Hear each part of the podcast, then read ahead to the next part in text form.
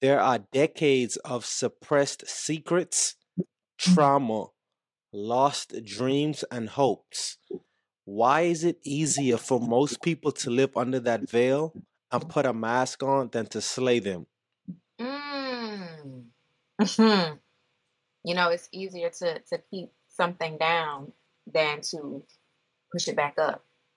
There is a fear that um, opening up wounds, speaking out loud about it, when you are the person who is the killer, the generational curse breaker, there's so much on right? There's so much on you. You many people hide behind the secrets and behind the things because they don't want to be exposed in some kind of way. And it's not a, a negative exposure. It's just you're putting yourself out front to get the weapons thrown at you. But the thing about it is when you release and let those things go, you open up a portal with everyone else behind you to be open to talk about the things that they experience, to be open to to be open with other people and share and experience and you you stop the generational trauma that went behind you. Now you're showing everybody it's okay. It's okay to be open. It's okay to talk about it. It's okay to um, heal. Um, I am, first of all, let me say this. I am honored. I am excited that uh, you gave me a time today. And um, I don't take it for granted because you could be doing anything else in the world right now. But the fact that you gave me a little bit of your time, I am very, very, very, very appreciative of that. And I don't take it for granted at all. You Mm. are someone that I just admire so much. And I think it's not, I think, I know why. It's because the way you craft your words, they always seem so perfect. And it's something that I aspire to do in my life. And for me, I'm becoming better at it. And I notice it, it the better I become internally, the better I know I notice my vocabulary become the better I, I'm able to articulate my words. And um I I the, the funny part about this whole thing is that this podcast is predicated around entrepreneurship and personal development. And I know this conversation is going to be a little bit different today, and I'm okay with that because you are a person that speaks life into people. And mm. I feel like this conversation will definitely help a whole lot of people that we may even not get to meet one day.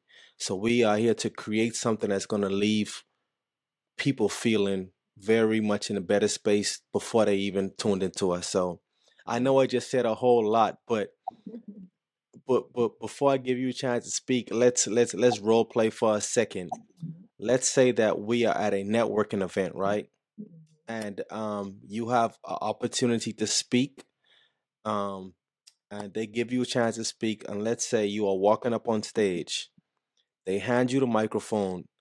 How do you introduce yourself and tell people what it is that you do? What, what do you say? Mm. Oh goodness, I would just, you know, I'm Lisa Marie.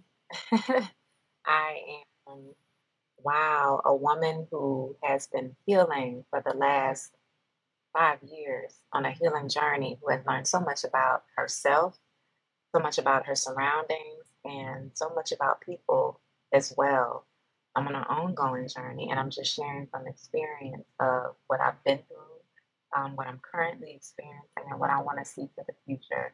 My purpose is to um, tell people that through the midst of everything that they're going through, that that is always a rainbow and there's always sunshine. Um, but not staying in the course of our life of woe is me and fighting through our battles and just get through. That's just who I am. That's my purpose. That that's your purpose. The first thing I want to ask is what are you healing from? Because you said you're healing. What are you healing from? Wow, there are so many things that I'm I'm healing from. Um, healing from my own self destruction, things that I have, um, negative things that I have said to myself over a period of time where I felt less than, healing from mother wounds um, that I experienced throughout my life, um, from abandonment, healing from um, molestation. Oh, goodness, there's so much gravity into it, and just um, coming forward in this space where I put those things aside and seeing myself through um, and seeing myself in the most perfect light that is available for me in my sense of what is perfect and perfection.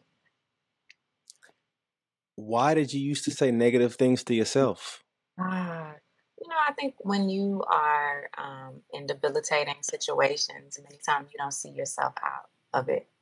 Um, and the earlier it starts in our childhood, like, you know, do you have children? I do. I have three kids. I have a nine year old. I have a four year old. Both of Mhm. those are my two boys, and my baby girl is an 18 month year old.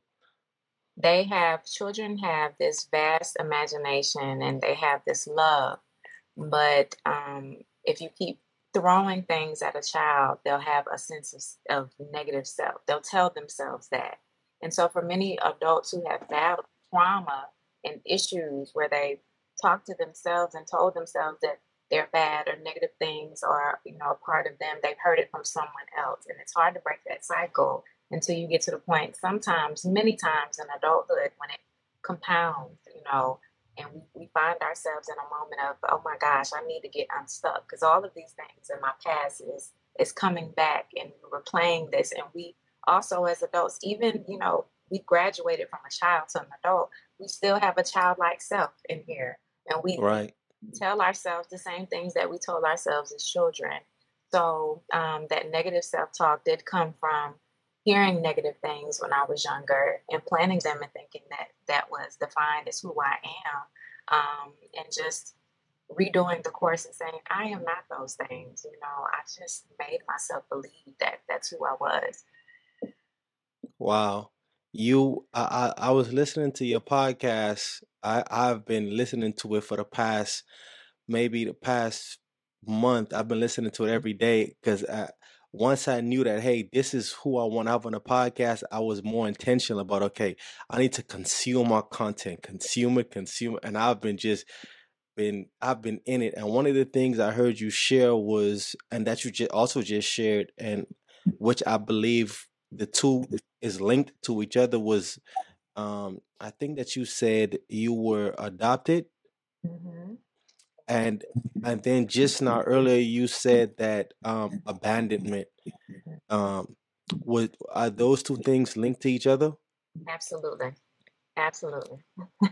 Eh, Right, I, I I I figured. So my question around that is i want you to open up a little bit more about that, um, about that part of your life.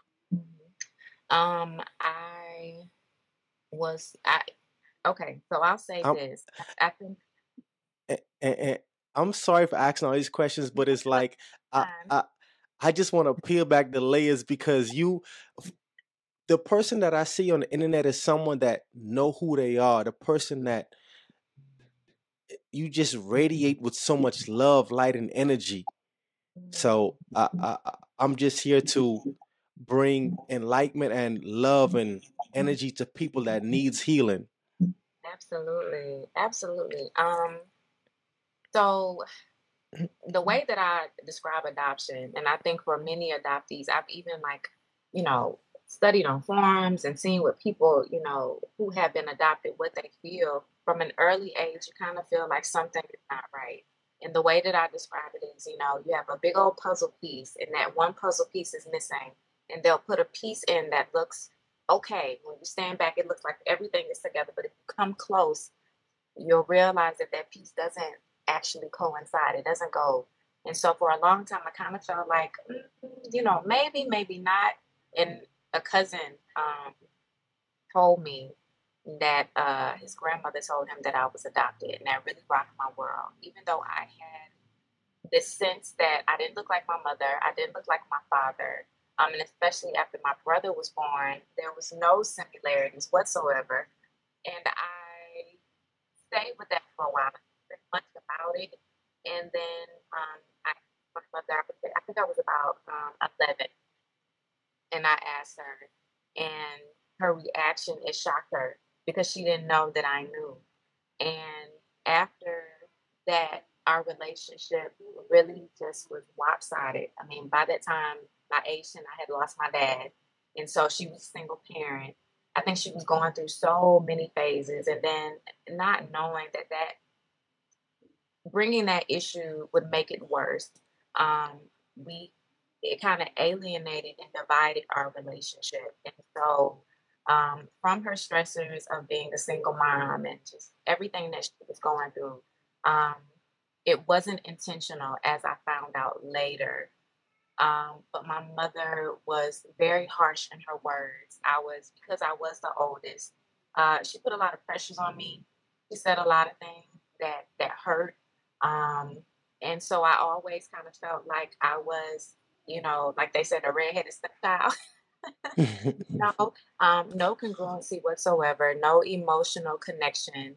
Um, and I kind of felt, you know, abandoned. Later in life, I I prayed on it. I said, you know, I knew that I had an older brother. Uh, my mother did reveal that to me, so I felt like, okay, if I if I find my older brother, I feel like there will be connection. My mother as well, and my father. When I went on my search, I realized uh, the lady told me my mother had already passed. It was my biological mother. Um, but I got in contact with family members. They put me in contact with my sibling. But then, as the story unfolds, what ended up being revealed was that I had other brothers and sisters, and my mother was the only one, my biological mother was the only one who gave me up. And so it then brought it back to wow, you know, even as an adult, that childlike heart still was like, I wasn't wanted. You know, I was abandoned. Um, I felt that way emotionally with my adopted mother, and now I'm learning that she kept my mother, uh, my biological mother, kept all of her kids except me. so wow. that you know, that sense of not good enough. Um, you know, what did I do? What was the problem? Type of thing. It it came back, and um, but it was explained to me why it happened the way that it did. And so it helped me to just, I guess, get out of my mind when it came to the sense of abandonment and more of understanding and. Um, when it came to my adoptive mother and my biological mother, because people go through phases, they go through things that we don't understand. And so after I met my sibling, um, I felt more complete and I just worked on the sense of abandonment that I felt for so many years. You just said so much, man. You just said so much. And the, the thing that, what you saying that one thing that I have both parents in my life, I've always had, but one thing that that made me appreciate my parents even more was a saying I heard that goes, um, the only reason why we are mad at our parents is because we only know the journey that they walk with us, not the Mhm. journey that they walk by themselves or before us. We don't know that journey. So we only know one side of it. But once you learn the other side of it, it's like, okay, that's when you could give grace and, and you could understand things a little better. So um what it's also funny to me, I actually had this conversation yesterday with somebody that I know not yesterday, two days ago, she opened up to me about the same kind of issue of Mhm. um, being adopted, and out of all of her siblings, she was the only one that her mother gave away. Uh, her mother was, um, I think she said her mother was a prostitute, and she was like she was the prostitute child, and um, she just have so many questions. And as she was talking to me about it, I wanted to peel back the layers, but I was just like, man, it's it's crazy that now we're having this conversation, me and you. So to the person that's to the people that's going through that right now, um, what kind of advice would you have for them? Mm. Um, just what you, you said, you know, we don't know the journey that our parents went through. We don't know how hard it was for them to make that decision to let us go.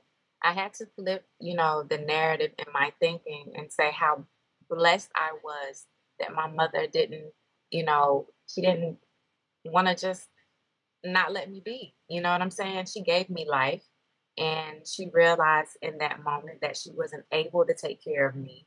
And so she blessed me with the opportunity to be with a family who, in all goodness, did everything that they could. I mean, my mother and father were great. They exposed me to so many things that I know, even talking to my siblings, they didn't have the opportunity to do. So I give my adopted, uh, my biological mother grace in what she went through. And I just look at it as another chance to live and not, um, not so much on the fact that even when I, I felt the sense of abandonment, that I was still blessed, that God still gave me another chance, and that nothing, you know, when I look at the course of my life, I didn't die. I didn't, you know, I'm not in prison, you Right. know, and like good things came out of it. So, um, you know, the only advice is just to, to the script, the goodness that came, you know, because of it. Amen. And um, oh, I wanted to say something. Oh, this is what I wanted to say. hmm And the beautiful part about all of this is that our story is never about us. It's never for us. It's never about us. It's to help the next person get through it. And the fact that you recognize that, man, I salute you for that. Salute Yeah. you for that, man. And um, I want to digress a little bit because it's like every time you say something, it's like I, I want to peel back the layers more and more and more. I'm just a deep thinker, man. Like I s- surface level conversations really don't resonate with me. Like. That's just how I am. Uh, these past few years of just personal growth has really shown me that I really enjoy conversations that get a little deeper. hmm And um, in the beginning, you were talking about, you know, abandonment and all these things that was going on in your life. And I want to know, how did you overcome all of that? Mm. What, think. what, w- were there anything specific that you did to get through that? And I want you to speak to the person that's looking to get through it as well. Mm. Um.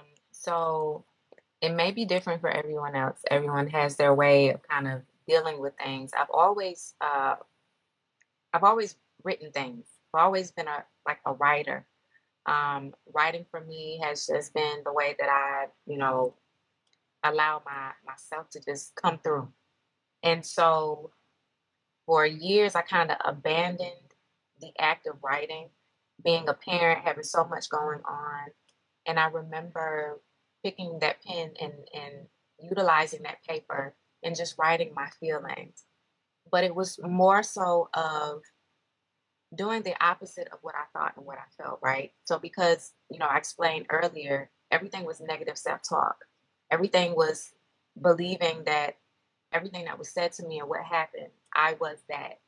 And so I started to affirm to myself and writing these affirmations down and really following through intentionally because I I no longer wanted to feel this way about me. So for me, the act of writing, the meditation, the journaling, and prayer. Prayer I would say prayer was the the, the number one thing for me.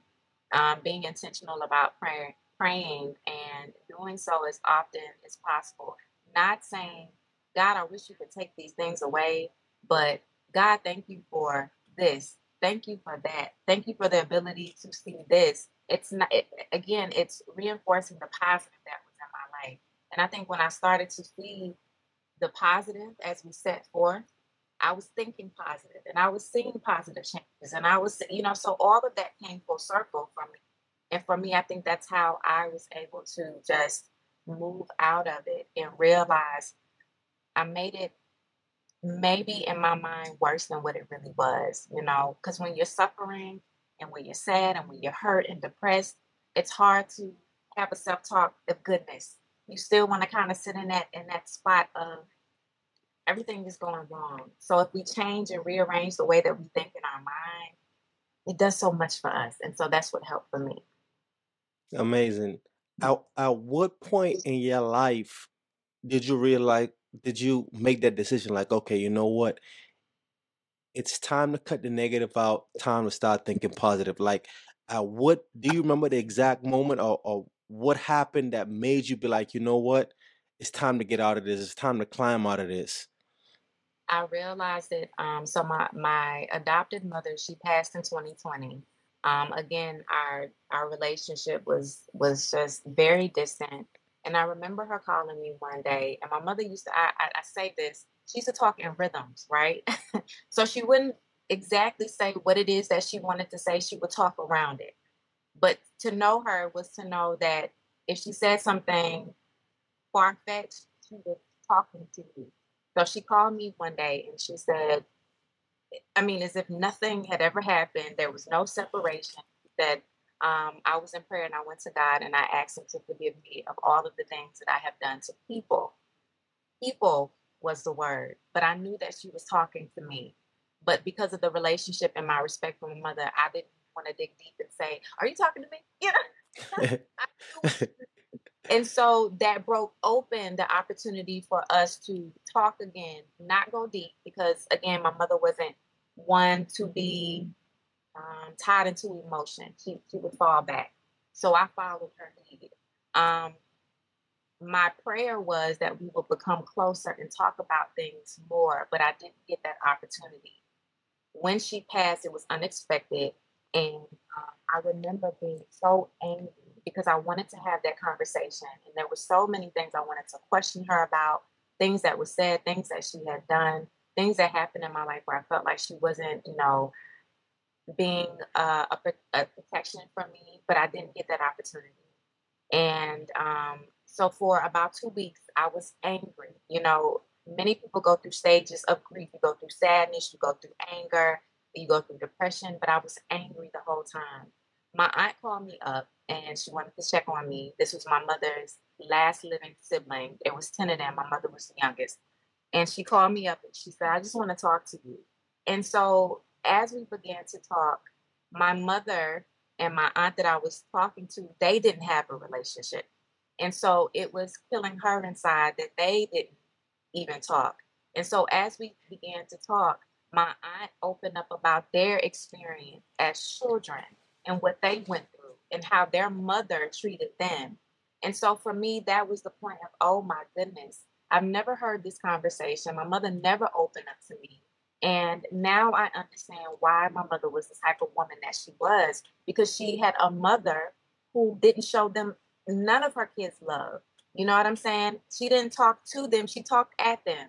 My aunt described from the time that they woke up, my grandmother was one who demanded, who hollered, made them feel less than. And so it, it painted a bigger picture for me.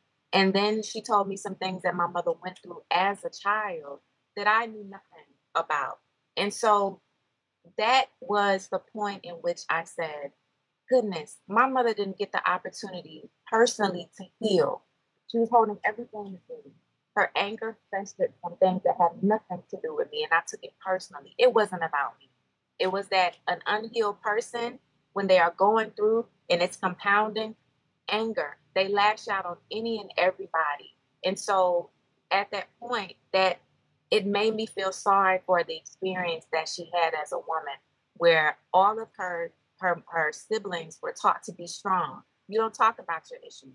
You don't talk about your problems. You talking about a counselor? You don't go to counselors. There's something wrong with you. Go to a counselor. So my mother sat with that and that was when I began to just really say, I'm taking this in and I'm healing because I felt like I needed to do this for my mother because she didn't have the chance, she didn't have the opportunity.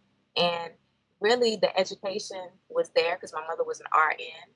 She had many opportunities. But again, the Black experience, what we've been taught, hold everything in. You don't go to no white people and talk, right? You don't have conversations you don't talk to them, they can have the same experience. And if you did, you're crazy.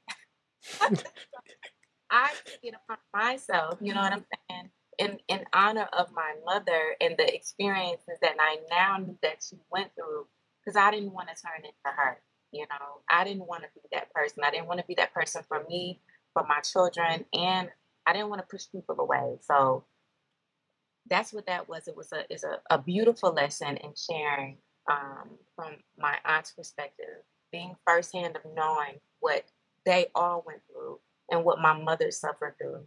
And so it was almost like my mother was speaking through my aunt to tell me her story. And I felt so gracious to be on the other end to hear it. And also, it's like that aha moment of, wow, I don't want to be like that. I, I don't live like that. You and your aunt's relationship, how what is that like today? She she passed um two years ago. She passed. My Uh, condolences. yes. So we she was my favorite aunt. and my mom would, you know, she would make like little funny comments because we were so much alike. Um, but because again they had like that separation and that issue, uh, I hardly ever seen her. I didn't really get to talk to her, but that bond, anytime that we talked on the phone or we seen each other, it was, you know, it was I always and you talking about your biological mom right now? my adopted mother. Yeah, adopted mother. Okay, okay, okay, hmm okay, Yes. okay. There are parents that go through okay, just like your like you just said, your adopted mother. Because what she experienced growing up, she became that, right? Yes. Yes. And a lot of times parents they know what they didn't like um while they were growing up, but yet they become the thing that they did not like. Yes. How how how do we switch that? Like another Mm. example could be maybe there is a young man that never had his father in his life. And then um he has a child and then he's not in his child's life. But he would be like, Man, I didn't like that. My dad wasn't in my life. How do what do we do to switch that? I think it all has to do with the individual and how they show up and what they want. But I'll use my mother, my adopted mother, for an example. Now, why she didn't have love um, from her mother and she didn't show love to me, my mother's way of, um, I guess, doing things different was to provide me with opportunities, right?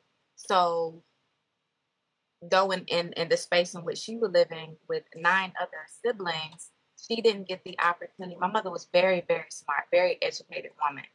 So she didn't get the opportunity to be involved in groups. So my mother put me in Girl Scouts. Um, she would ensure that anything educated related that had to do with the African American experience or the Black experience, I was going on trips. I was going here, there. So that was her point of what she felt love was. You know, everybody in their mind has something different. And for the person who didn't have their father around and he's not around, see, sometimes they play on, I'll buy them clothes, I'll buy them the latest shoes, um, Mm. mother money, because in their mind, they're thinking they're doing some of the part. Maybe they can't show up physically. You know what I'm saying? Because maybe a man feel like he's not going to be equipped to do so because he wasn't shown the way. But maybe his way of what he thinks is showing love is ensuring that his child has enough clothes. He's providing money to the mother. He's taking care in some kind of way. So I think it's an individual approach where we have to question ourselves and how we're going to manage relationships with people and how we can undo some of the things that we experience. It is true. We didn't like how we were treated, but it's up to the person to turn that thing around and do differently and actually be present and show up in relationship with people. Hundred percent. Hundred percent. What is the purpose of life and how does it shape your decisions? I feel like every single person, um, regardless of if they felt like they found their purpose or not, every person in this world has a duty or a job or an obligation. And not, I, I don't mean to cut your wisdom, but how do you find your purpose? oh gosh. Um, I So my, so so it's a two part question now because once you started sp- once you started speaking, you was, you said the word purpose, and I was Mhm, like, okay, how do you find your purpose now? So it's a two mhm. part question. One is how do you find your purpose, and then two, what is what what was my first question again? What is the purpose of life, and how does it shape Lisa Marie's decision? Mm. Okay, well, I'll start over.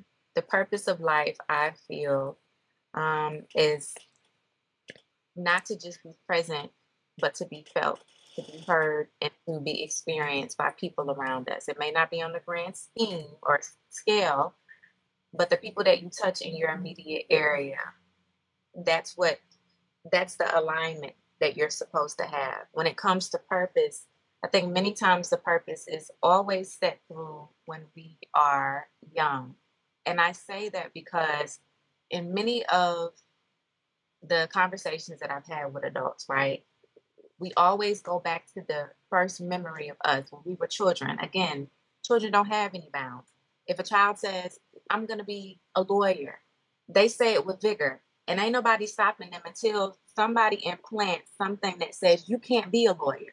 You know what I'm saying? And that's when everything changes for them. If we if we still thought with our childlike mind, all of the things that we did when we were children, the way that we pretended and played, being a mayor, whatever it was, that is, I feel, the purpose that God has set out for us. It's something larger. Maybe it's not specifically as I was playing, you know, as a child being a mayor, my position is not a mayor, but God put it into me that I have authority and that I'm able to lead because in my actions of playing, I utilize those functions. And so many times as adults, we go back to that and say, wow, you know, when I was a child, I thought this. And even when I'm I'm wrong and I'm seeing myself, these are the things that stick out to me. These are the things that are relatable. For you, it could have been, you know, you like talking to people or you know having conversations. It just made you happy. You may have repelled you know as you as you grown as an adult but it came back full circle. You know what i'm saying? So it's like the things that we do innocently i feel like is the beginning of the purpose. It just we catapult it as adults when we see and ground ourselves and understand that you know who we are. And i think that's when we find our purpose when we just stop listening to the noise of other people and telling us who we are and what we and how does that shape your decisions? For me, I've always felt like um, when I was going through the journey of healing and also understanding more about myself and the power of the negative self talk and how that pulled me down. If I thought that I could do the opposite of positive self talk and regenerating and rejuvenating myself, I saw the outcome of it, right? And so I took all of those elements and said to myself, why not? Why not expose these to, to certain people around me first? My friends, my family. We caught wind. Let's let's talk about these things. And then on a grander scale, one thing about it, my personal journey, sharing through social media was intentional for me, not other people. So I didn't start off as I'm going to share these words and this is what it's going to be. It was this was my healing. This was like my vocal journey, uh, journal to other people. It just kind of caught wind and kind of did what it did. And so I understand that you know the journey and and um, the purpose has always been as a child, even with the things that I had experienced and I was going through. I've always been a, I guess, um, a positive person in, in in some aspect. And so when I think back as a child and having these uh, relationships with children and people, I realize that that's always been who I was. I think that the midst of the journey just kind of enveloped and opened everything up. And now this is just where I'm at right now. So. And the second part of the question was how do we find our purpose? I think for many people, um, again, the purpose is found in the things that we enjoy, the things that we love, and the things that that comes very easy to us.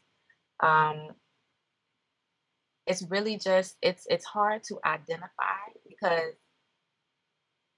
so many things are different for so many people. But I, I, I really think it's what comes with ease. It's not. It doesn't have to be learned. Um, it doesn't have to be hard. It's whatever you do on a daily basis. I think that's what your purpose is. That that hits home with a very popular saying by Jay Shetty that I live by, and mm-hmm. he said that um, you know who Jay Shetty is. I do. Yeah, he said that um your passion is for you and your Mm, purpose is for others. But when you use your passion to make a difference in someone else's life, that's your purpose. Mm, I agree. I I agree with it so much. He said it so beautifully. Jay Shetty, my guy, man.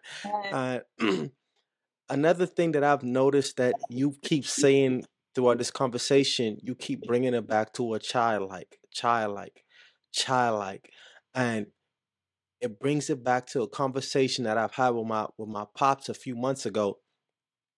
And also, I was listening to to one of your uh, episodes, and you were speaking on the incident with Diddy that happened, and Mhm, um, you was speaking on an incident with someone in the community that was a big public figure, and mhm, um, I think you said he had a, a child that nobody knew about, and how we just tend to look look up to these people, and we just never know what they have going on.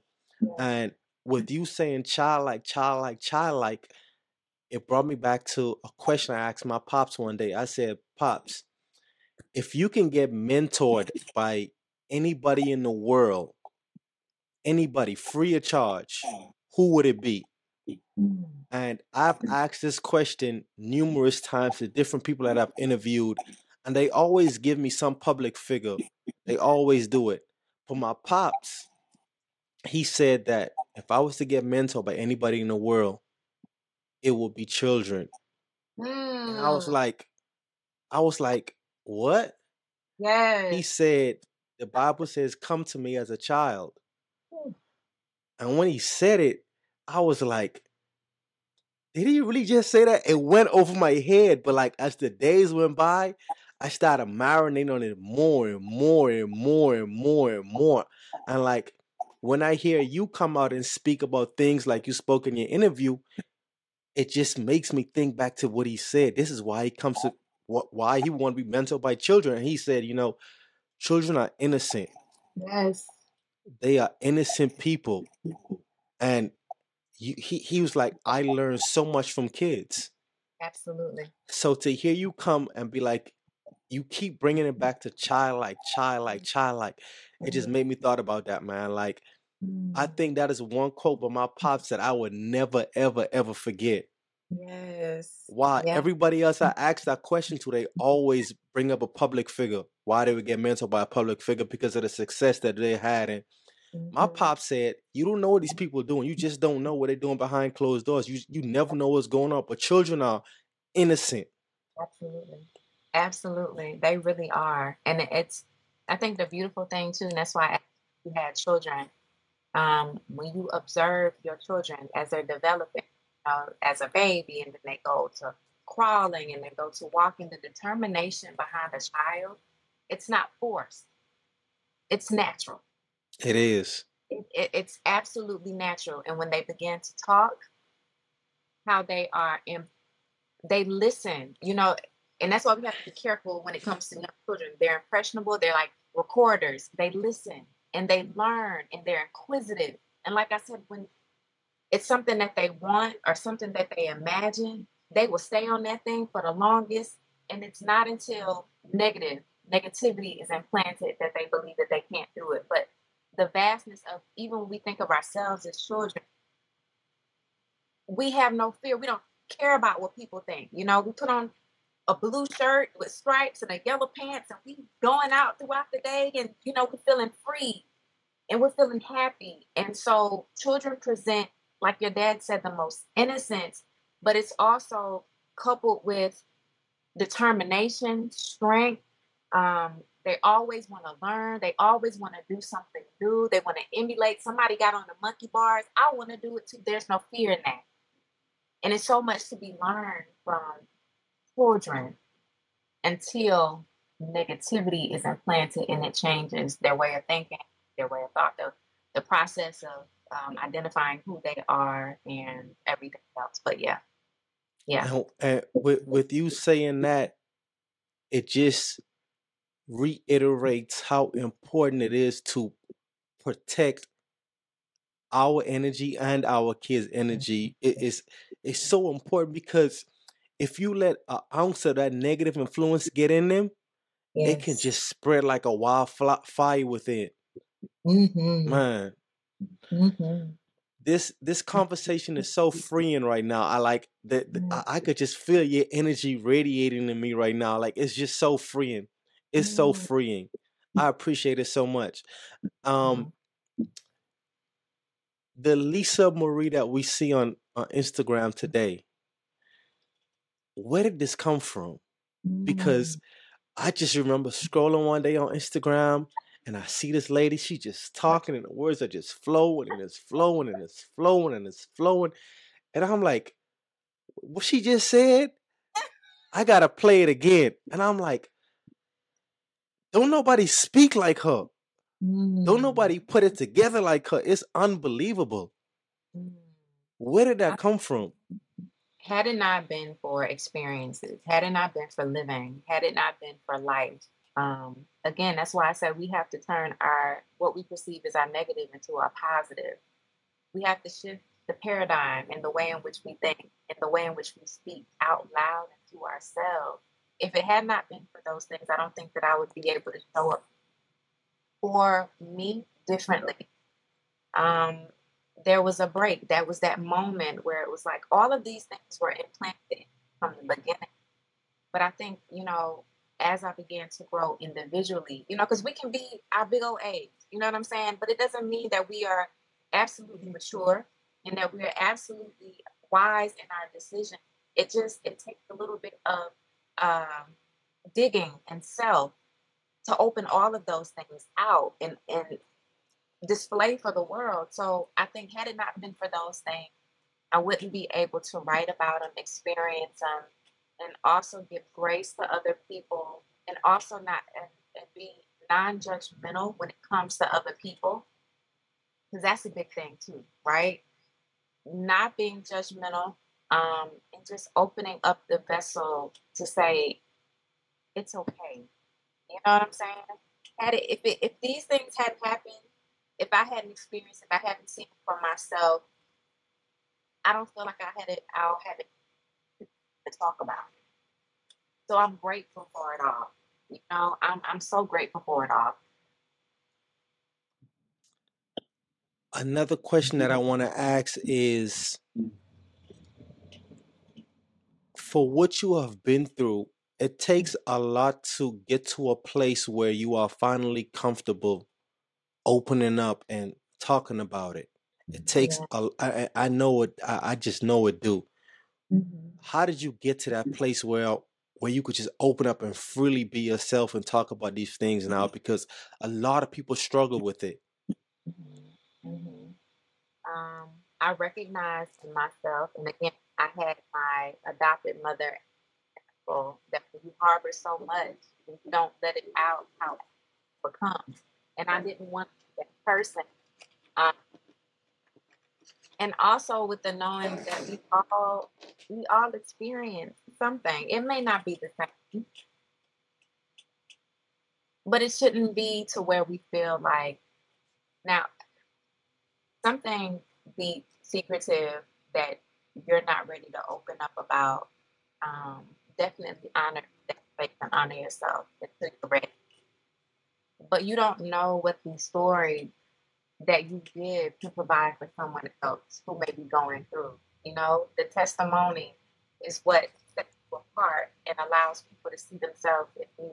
So just opening up and sharing for me has not only just allowed it to just flow and come out of myself and make me feel better, but also the knowing that other people have experienced they've gone through it, and they're trying to find their way out as well. So through the words, it's helping this thing, and it's all love because it comes from a place of within, with no intentions of harm, but all intentions to help and to bring everybody closer because there is no difference between you and I except the sex, the color, and the hair. You know what I'm saying?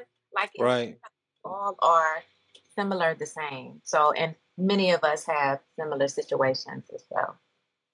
Got there are decades of suppressed secrets, Mhm. trauma, lost dreams and hopes. Why is it easier for most people to live under that veil and put a mask on than to slay them. Mm. you know, it's easier to to keep something down than to push it back up. There is a fear that um, opening up wounds, speaking out loud about it, when you are the person who is the killer, the generational curse breaker, there's so much, right? There's so much on you. You many people hide behind the secrets and behind the things because they don't want to be exposed in some kind of way. And it's not a, a negative exposure, it's just you're putting yourself out front to get the weapons thrown at you. But the thing about it is, when you release and let those things go, you open up a portal with everyone else behind you to be open to talk about the things that they experience, to be open to to be open with other people and share and experience, and you you stop the generational trauma that went behind you. Now you're showing everybody it's okay. It's okay to be open. It's okay to talk about it. It's okay to um, heal. When I think about my parents and then their parents, I mean, if we think about from generation to generation, even in the Black community, how we don't speak up about what that uncle did Okay. We know Uncle so and so ain't right, but we gonna keep it hush hush because we gotta conceal the legacy of the family. Because if we, we say Uncle so and so is it's bad, that mean that some way we're equating that everybody else in the family is bad. And then you hide in secrets, and then the next generation comes, and then that person has the affliction. Well, they don't know where it came from because nobody wanted to open up. It takes only one it takes only one for them to speak about the experience, the things that they've gone through, where everybody is now privy to the information and everybody is looking cautious and they're teaching their children. If somebody touches you here, no, no, no, no, no. You know what I'm saying? Like it right. opens up much. So I, I think we do ourselves a, a injustice if we don't open up, speak, and are a part of the solution instead of wanting to be a part of the problem. Keeping family secrets, I think, is the is the worst thing that um, we do, in the sake of trying to keep the family together night and whatever it is. You know? How do you what what do we do to change that narrative? Because on one side of it, someone may feel like, well, if I do open up, then nobody's gonna believe me. And then the next part of it is, you know, it's it's probably just easier just to just be quiet. How how, how do you change that narrative? I think for many people, there are situations and families where if you speak out about something, they'll shun you, you know, and you have to be ready for that. And if you're not, then the next step I feel that people should go through and go to is employ some form of counseling or therapy. At least you're getting it out to someone because individually you're working with yourself. You already know how, family is. You know what I'm saying? That that feeling of being left out, and then the feeling too when family comes together and you're opening up about something that may have happened or things that you're thinking, they pretend that they don't know what's going on, right? And so again, that isolation happens. So if you can't talk to family members, you can't open space to conduct some kind of, you know, form of conversation, then I would say the next step to just go to a therapist or a counselor, open up there. At least individually, you'll get that help, and you can go on about your life. And because they give you so much tools, so many tools to work with individually, where you don't worry about what the family does or what they say. But at least for your generation going forward, for your children and their children, you open up that door and you've given them the tools where it's open. We, we're not gonna act like that side of the family, right? Right. not gonna do like that side of the family. At least I gave my kids their generation, you know, the opening up to just be open and talk about any Gotcha. Have you have you did counseling and therapy? I'm actually in school. Yes, I am. I, I did counseling and therapy, and I'm actually um, in school for clinical mental health. So, therapist is what I am aspiring at this moment in my big old age to be. You already uh uh oh, I don't I don't see the need for you to to, to go to school to do that. You're naturally gifted. Thank you. The way you show up on Instagram is you think that you need some validation from uh on a piece of paper to do it. Like I feel like you are naturally like I even went through some of the the, the reviews on your um podcast and Mhm. everyone was just speaking of how much you how they spoke so highly of you and how you how you have helped them on their journey. What Yeah. what what is it the whole the whole going to school thing? What is it what is that about? Well, Cuz the me, the way you the show up now I think is just amazing. Thank you. Well, you know, um, I will say that school has helped me also because sometimes in our mind, common sense, it only gets you to a certain point because my common sense could be different from your common sense, right? hundred percent.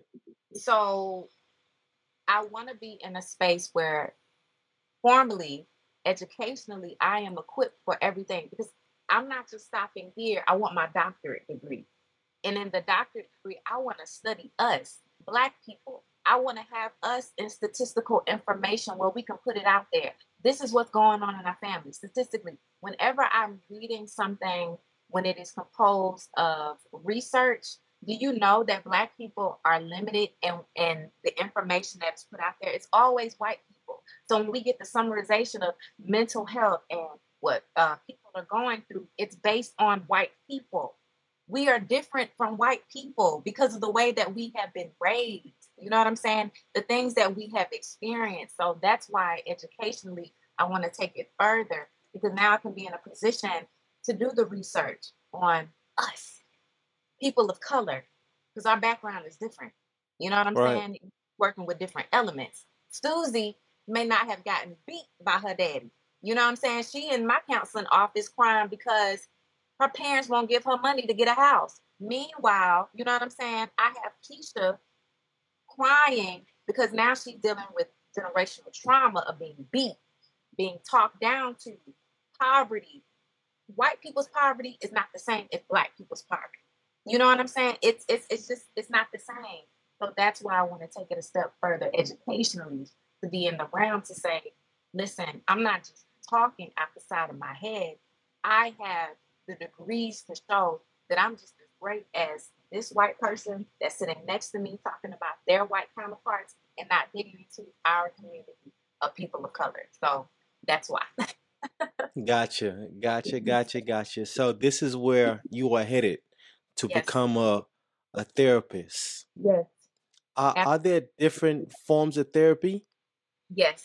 There are so many um, forms of therapy. You have trauma related therapy, you have just uh, talk therapy, just centered around talking, letting people just open up, and then you decide how you know you'll implement whatever you need for them. Um, there are uh, PTSD. I mean, there are so many So many. therapy. Yeah, yeah, And which one do you do you want to specialize in? I want to specialize in, in trauma and PTSD related therapy. Absolutely. Because that's something that you have experienced. That's what I'm that's what I'm guessing. Yes, absolutely. And Got it. um, honest, you know, a lot of us as Black people from generation to generation, look, it, it, it even goes back to enslavement. It is trauma related, the things that we are going through and what we experience. So that is why I want to go into that niche. And I do want to assist any and everybody um, with what they've been going through and just talk it out. Amazing.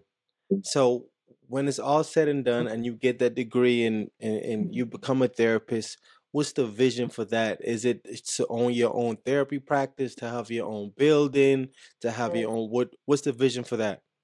I want to take a holistic approach. I definitely want to have my own. I want to do meditation. I want to do sound therapy. I want to do regular therapy. But when you come into my space, it is you'll see the plants. You'll hear hear the music. We'll meditate. You know what I'm saying? We'll talk this thing through. I think that the normal approach is you come into a therapist's office, you sit down, they're in a chair, they got a pen and a paper, and they're looking and gazing at you and, and taking all of these in and, talk, and taking notes. But see, the thing about us as people of color, when we come into a place, we're already scared. We're already nervous. We already have the jitters. If I can employ some some form of meditation, a prayer, whatever it is that your happy medium is, I want to be able to provide that. And then we talk. It's just nothing but a conversation. I'm taking my notes and doing what I'm supposed to do as a therapist, but I'm also making you feel comfortable in a space where it doesn't feel like I'm forcing you to talk about things you feel uncomfortable and stop. I think that's very, very important. That's amazing. So what's what, what's the timeline for this? Where, where where we at on the journey right now? You say you're currently in school. Where we at? I have a year. I have a year left. Um, and then I, I take my test for licensure. So I want to be licensed here in the state of Georgia, Florida, South Carolina, and surrounding um, states. Because I don't know if people know or not, even if you're licensed as a therapist, it doesn't mean that you are licensed to, to practice therapy everywhere. So you have to get licensure in different states. So Really? uh huh, yeah. yeah. Got you. Hmm Unless unless you have clients come to you from different states coming to Georgia or wherever you're licensed at. Yeah, yeah. So I can Got you.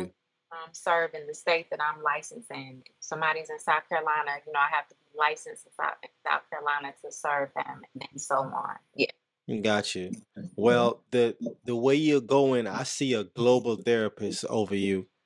I Thank you. see I see I see a halo over you right now with the words global therapist over you, over you right now.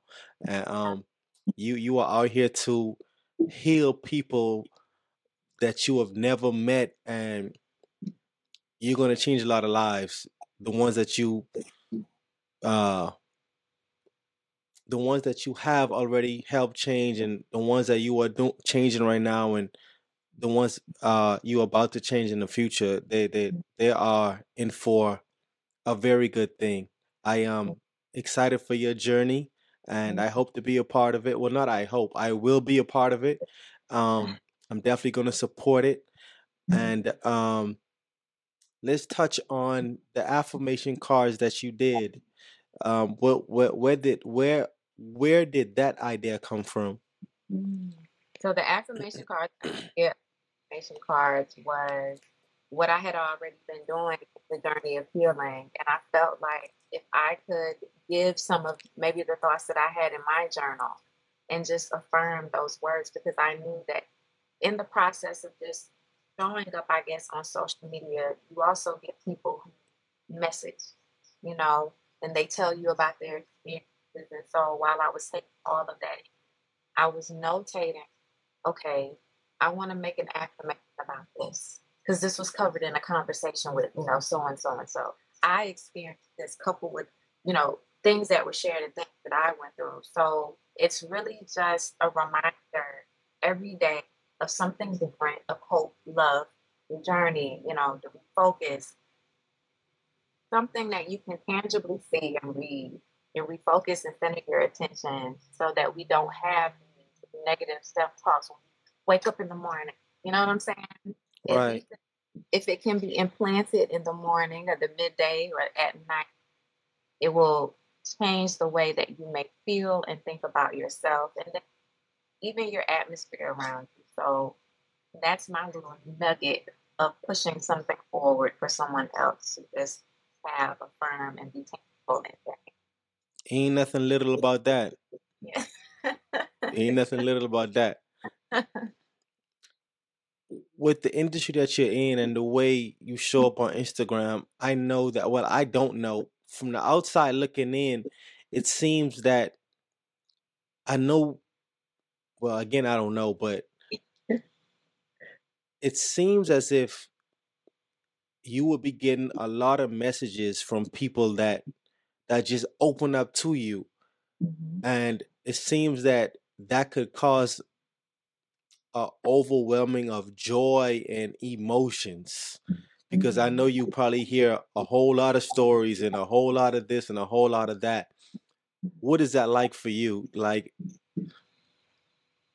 I honestly, you know, I really feel honored that people feel comfortable enough to email or message me and just talk, you know, because it, it is the understanding that they may see me, but I'm a stranger to them. And I think that's where comfortability for most people, you know, when we're not related, we don't see these people on an everyday basis, being able to just say what it is that they're feeling or, they, or what they're going through provides them with some kind of safety. So I feel honored when people do it because it's not going beyond, you know, where I'm at. And they can entrust that um, in some way that I can give them some form of advice that'll uh, assist them. So I always feel honored to get those messages. I never feel overwhelmed. And I think, too, it is an ideal preparation for what I'm about to do. So I always take that as a positive, not a negative. Yes, ma'am. Yes, ma'am. One one question I forgot to ask you in the beginning is um I want you to let everyone know how you and I connected. And the reason I'm asking you to do it is because I want to start painting this picture of how I am connecting with people but I don't want to tell a story. I want I, I, like for my guests to tell it in the most authentic way, and um, because I want people to see this journey that I'm on as well, like what I'm doing to connect with people. Because some people I I message them until they message me back. I'm gonna keep going. I'm I don't care how much time you see my messages. I'm gonna keep going because persistence pays off. So I I want you to tell you know the audience how you and I connected in the most authentic way. I don't care how you say it, just the most truthful way. Um, we connected through is it Instagram, I believe. Yes, ma'am. Sent me a message through Instagram, and then we were supposed to do an episode. We were trying to get the sketch together. We emailed, um, but you know, I think the, the beautiful part about it, that I, I'm always trying to hone and figure out people, you know, because sometimes people set up things with the wrong intention. And so you take your time with people. And then we when we had that phone call, I was like, oh yeah, okay.